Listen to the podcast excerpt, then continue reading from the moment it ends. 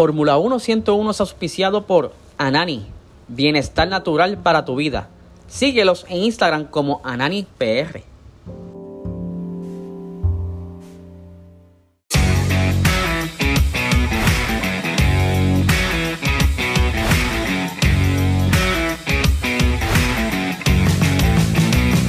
Esto es Fórmula 1 101.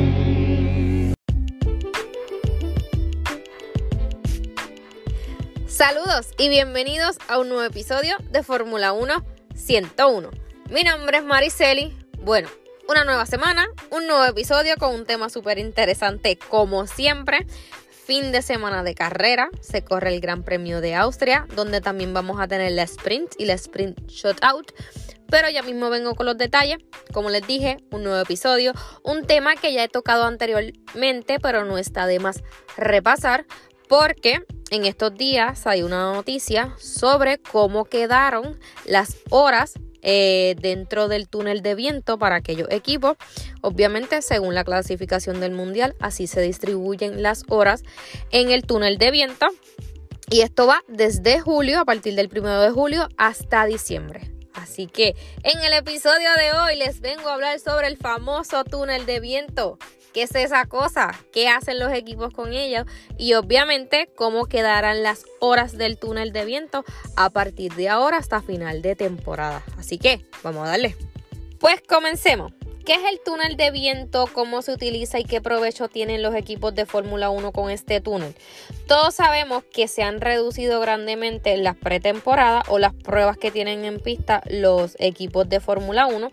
Anteriormente habían este, como dos test de pretemporada, eran España y Bahrein.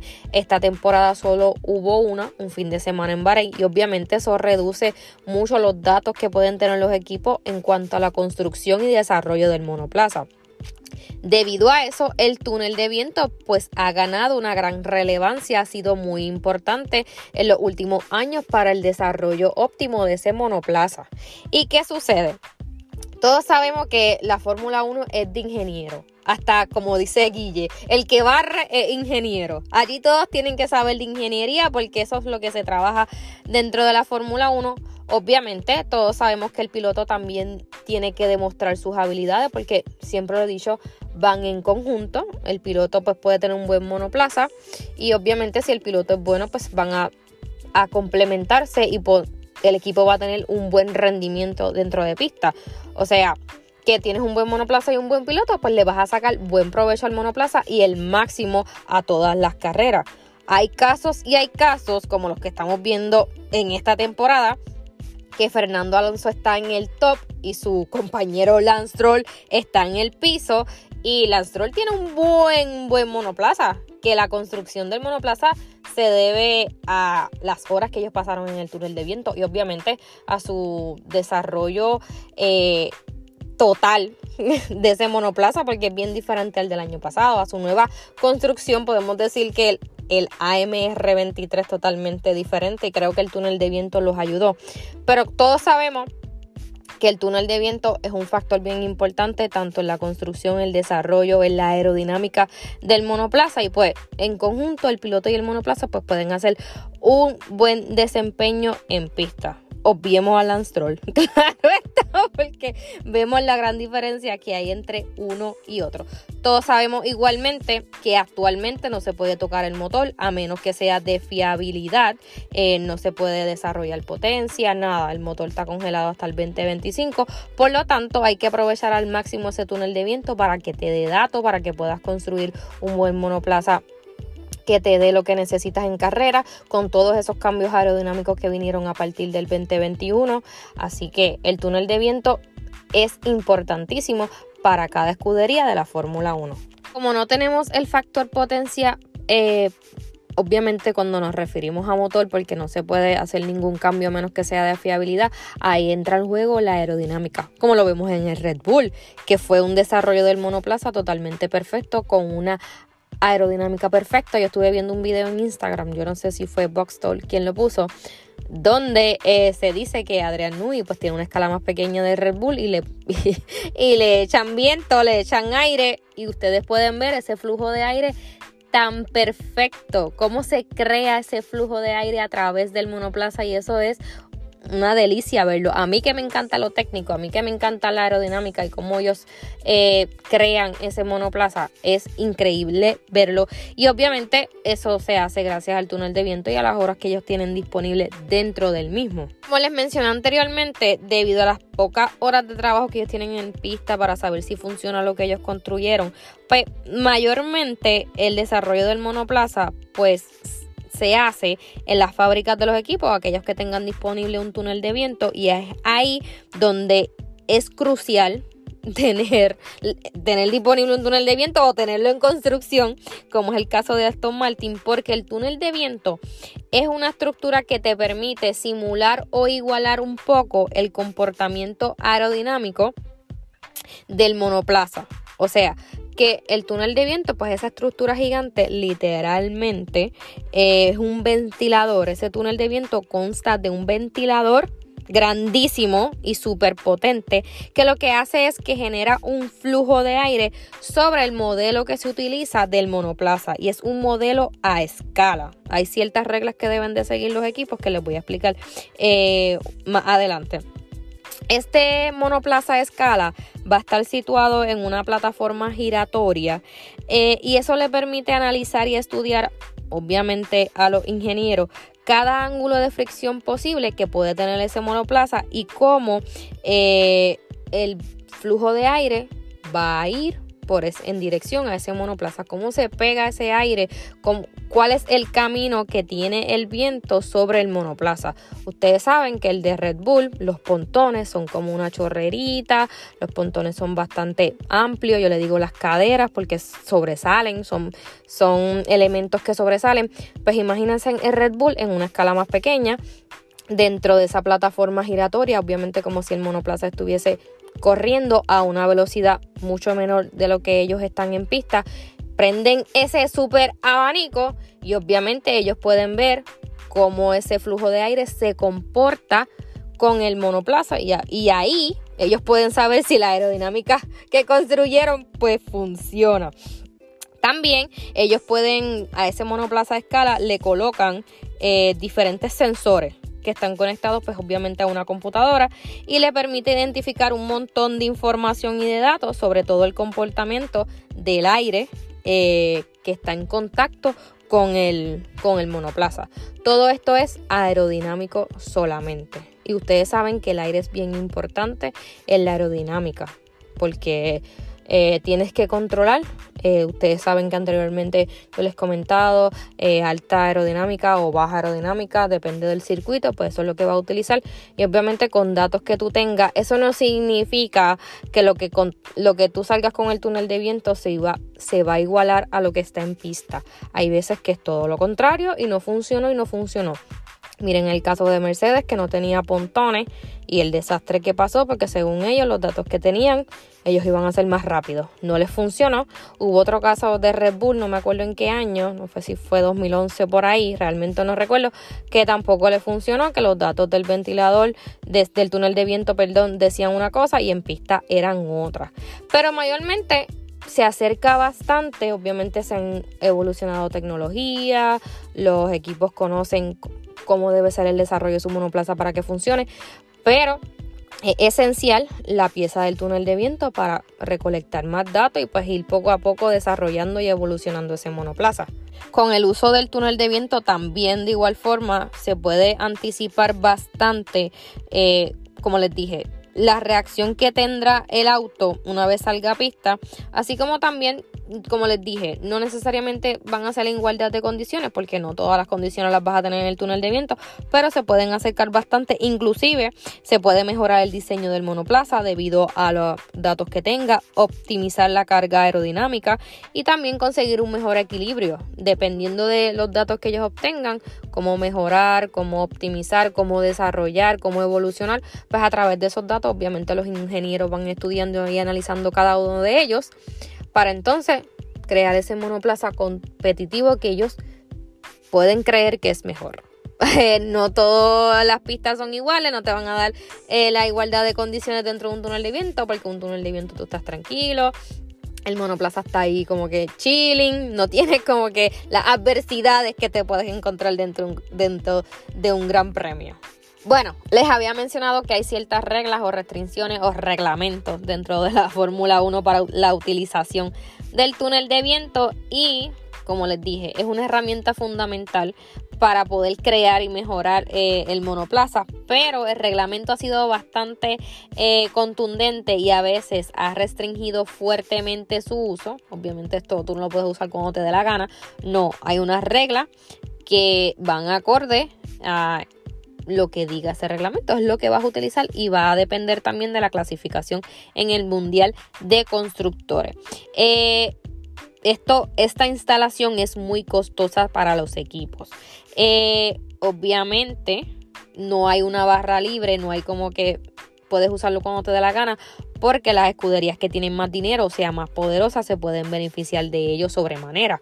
Un Red Bull, un Mercedes, que tienen bastante dinero con un túnel de viento, fracatán, voy cuantas veces me dé la gana.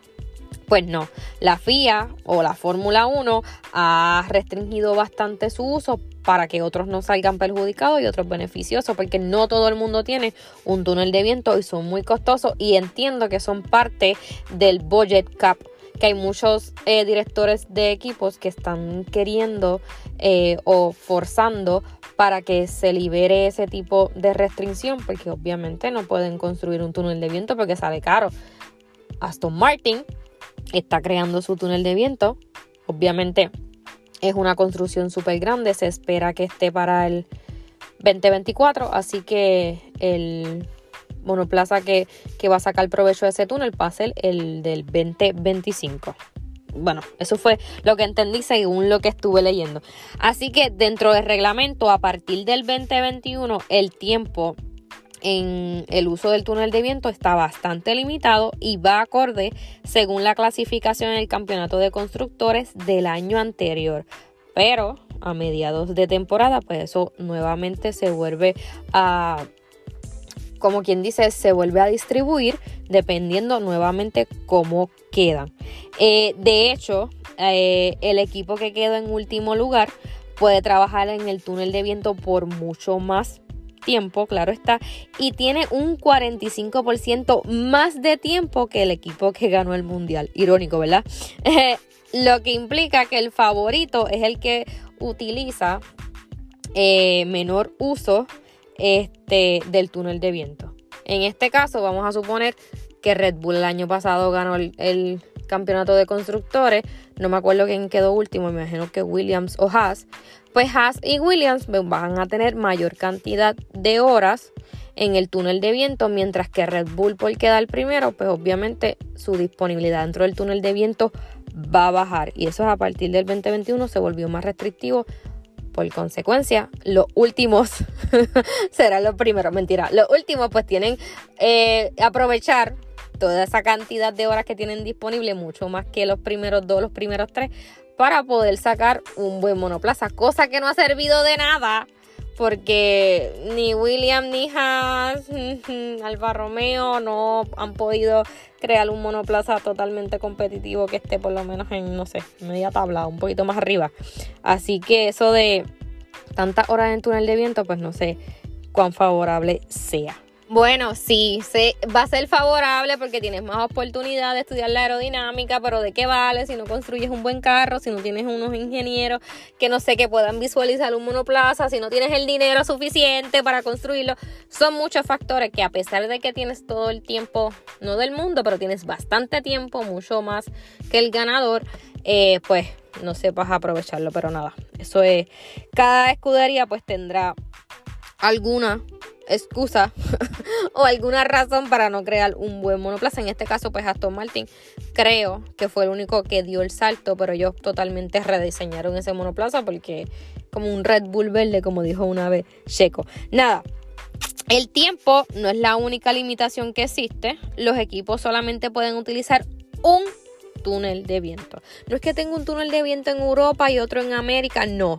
Solamente van a utilizar un túnel de viento a menos que haya una falla técnica y pues ellos tengan dos túneles de viento, uno aquí y otro en Pekín y pues quieran utilizarlo. Pero mientras tanto la FIA, la Fórmula 1 controla solamente puede utilizar un solo túnel de viento. Además, eh, pueden utilizar dos tipos de autos, pero solo se pueden cambiar después de 24 horas. Tienes prueba este primer coche, tienen que pasar 24 horas para utilizar el segundo auto. Como les mencioné, el monoplaza tiene que ser a escala y esa escala es un no superior al 60%, no puede ser más de eso. Y la velocidad máxima permitida es de 180 eh, kilómetros por hora, por hora, perdón, y es muy por debajo de lo que nosotros podemos ver en pista. Eh, o sea que los monoplazas todos sabemos que van a altas velocidades, pues en el túnel de viento no. Solamente tienen hasta 180 eh, kilómetros por hora. por lo tanto, esto significa que el túnel de viento es una herramienta totalmente indispensable, fundamental, esencial, importantísima para cada escudería, pero no es fiable al 100%, como les dije. Ya yo les dije todos los peros que pueden haber dentro del túnel de viento. También, de hecho, es habitual eh, podemos ver los test de los test de pretemporada y que a veces utilizan esa parrilla súper gigante también para determinar cómo va el flujo del aire. Obviamente ellos van recogiendo esa data y en las computadoras y ahí pueden también medir el paso del viento con esas parrillas. A veces le ponen Ay, Dios mío, la parafina que también se pega y ahí vemos cómo va el flujo del aire. Así que no tan solo el túnel de viento sirve para algo, es donde más se utiliza, pero cuando vemos las parrillas esas gigantes o la cosa verde esa pegada, pues también ellos pueden utilizar esa data para ver si la aerodinámica que construyeron funciona. Bueno, ahora bien, vamos a pasar a lo que entonces eh, queremos saber. Eh, cómo quedarán las horas en el túnel de viento para cada escudería. Obviamente esto fue sacado, eh, se terminó, vamos a poner así, la mitad de temporada. No la mitad de la temporada porque apenas van como 8 o 9 carreras, pero como que la mitad del año, por decirlo de alguna manera. Y el 30 de junio fue la fecha marcada por la FIA para entonces actualizar eh, las horas dentro del túnel de viento que van a estar disponibles para cada equipo. Obviamente esto va a entrar en vigor el primero de julio este, y van a tener en cuenta la clasificación del Mundial de Constructores en ese momento, es decir, tras el Gran Premio de Canadá. Porque este fin de semana, el 30 de junio, creo que es viernes. O sea que no va a contar esta carrera de Austria para nada porque ya se pasó la fecha. Ya el 30 de junio, pues como está el campeonato de constructores ahora, que entiendo que es Red Bull, Mercedes, Aston Martin, Ferrari y por ahí para abajo, pues desde ahí se va a tomar en cuenta, ya pasó Canadá, ya el 30 de junio es el viernes, o sea que ya este campeonato de, eh, de constructores está fijo para las horas que van a recibir en el túnel de viento. Antes de mencionarle eh, cómo es el reparto de horas, una de las normas que también distribuye el tiempo del uso del túnel de viento lo hace a través, se hace a través de porcentaje y es una, regla bastante clara. Eh, el 100%, el 100% de las horas eh, dentro del túnel de viento equivale a un total de 320 tandas o pruebas, es decir, 80 horas dentro de la activación del túnel. Por lo que A partir de dicho número, y obviamente y dependiendo del porcentaje asignado de cada equipo, tienen permitido un número limitado en el uso, en el uso del túnel. Yo se los mencioné. Va a ser a partir de cómo queda en el campeonato de constructores. El que tenga 100% eh, va a ser un total de 320 tandas, o sea, 80 horas. Y a partir de ahí, pues entonces se van quitando, es como una ecuación matemática. Yo se los expliqué anteriormente en un podcast anterior, lo pueden buscar para refrescar, pero a partir de esa ecuación, a partir del 100%, pues se van sacando los otros por ciento, las tandas y la hora que van cada equipo. Esos porcentajes obviamente van a variar cada seis meses y cambian en función de la clasificación de la escudería. Ahora, anteriormente, anteriormente cuando no se hizo este distribución de horas, pues Red Bull, que quedó primer lugar, pues entonces tenía esa hora. ¿Quién quedó en segundo lugar? Ferrari. Tercero Mercedes, bien abajo Aston Martin, bien abajo Haas, Pues ahora ya pasaron los seis meses, luego del final de temporada. Ahora a partir del primero de julio, pues se distribuyen las horas nuevamente.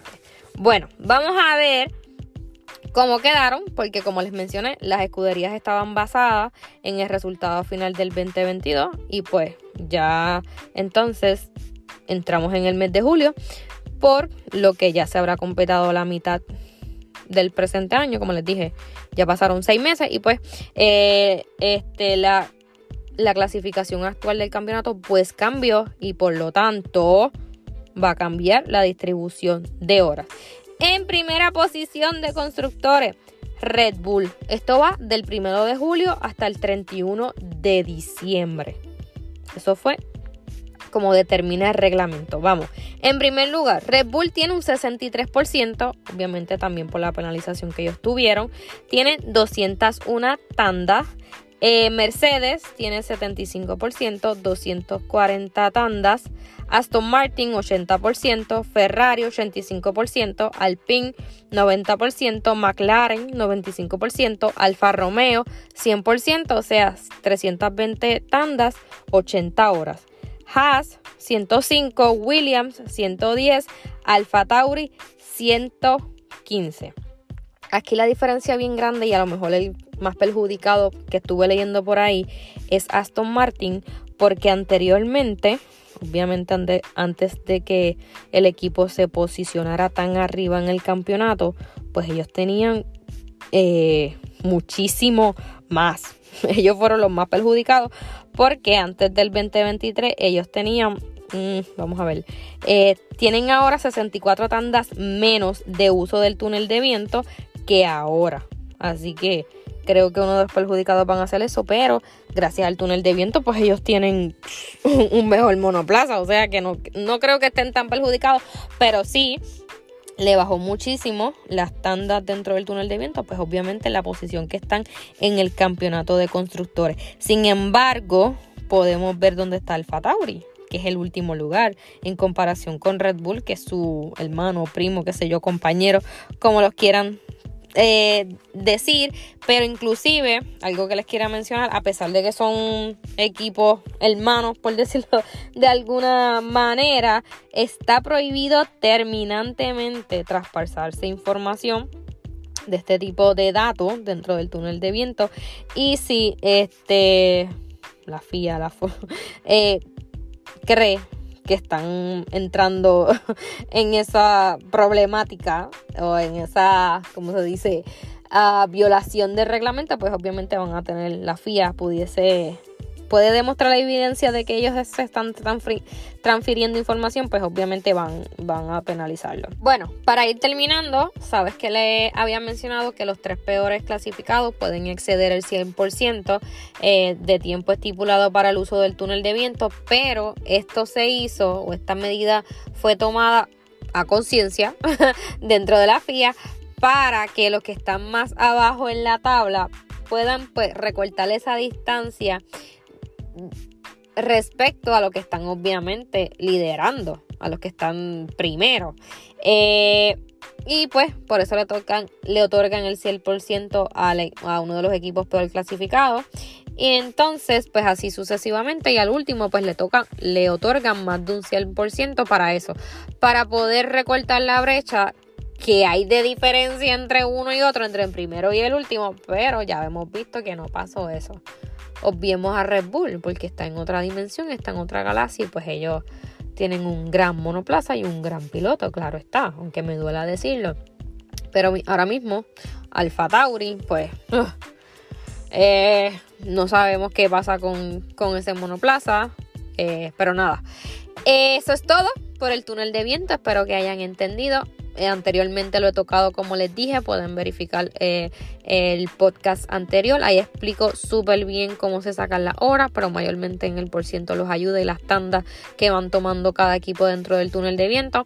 Hay equipos que no tienen un túnel de viento, que, sino que utilizan otro o le piden prestado a su equipo A, por ejemplo Ferrari y Haas, pues que Haas usa el de Ferrari, Red Bull y y Alfa Tauri. Como les dije, Aston Martin está construyendo su túnel de viento, pero obviamente es una inversión súper grande y poco a poco la van haciendo. Vamos a ver qué sucede si la temporada que viene, ya que a partir de ahora se está, se espera que la utilización de este túnel de viento sea para el monoplaza del 2024. Eh, vamos a ver cómo los equipos pues implementan ese tiempo y para qué lo utilizan. Antes de irme, que creo que me excedí mucho, yo pensé que esto era un episodio súper corto porque anteriormente les había hablado, pero ustedes saben que a mí me gusta hablar mucho, aunque esté hablando sola, pero ustedes me están escuchando. Vamos rápidamente, rápido, rápido con los horarios de este fin de semana que tenemos carrera sprint y la sprint shot out Déjame buscar rapidito los horarios y dónde se corre, claro está. Y nos vamos para Austria en el Red Bull Ring. O sea, la casa de Red Bull. Ya veremos otro, otra carrera dominada por Verstappen. Vamos a ver si los Mercedes y los Aston Martin se acercan un poco más, como la pasada carrera. Vamos a ver los horarios rápidamente tenemos las prácticas libres 1 a las 7 y media de la mañana. La quali. Esta quali es para la carrera del domingo. Se hace viernes, porque recuerde que cuando hay sprint, pues hay dos tipos de quali. Pero esta quali, precisamente el viernes 30 a las 11 de la mañana, se hace para la parrilla del domingo. El sábado, primero de julio, a las 6 de la mañana es la sprint shutout, que esa es la quali para la sprint, con otro nombre. Y la sprint, luego de varias horas, pues se da la sprint, que es a las 10 y media de la mañana ese sábado. Entonces, la carrera será el domingo a las 9 de la mañana. Nuevamente, el viernes la quali que determina la parrilla del domingo. La sprint out es a las 6 de la mañana y determina la parrilla para la sprint que después, eh, unas horas después, se da entonces la sprint. Así que tenemos bastante entretenimiento para este fin de semana. Ah, no me encanta tanto el sprint, eh, sobre todo con el dominio de Red Bull, donde pueden acaparar todos los puntos. Pero vamos a ver, yo tengo mucha fe en Mercedes que va a dar el palo.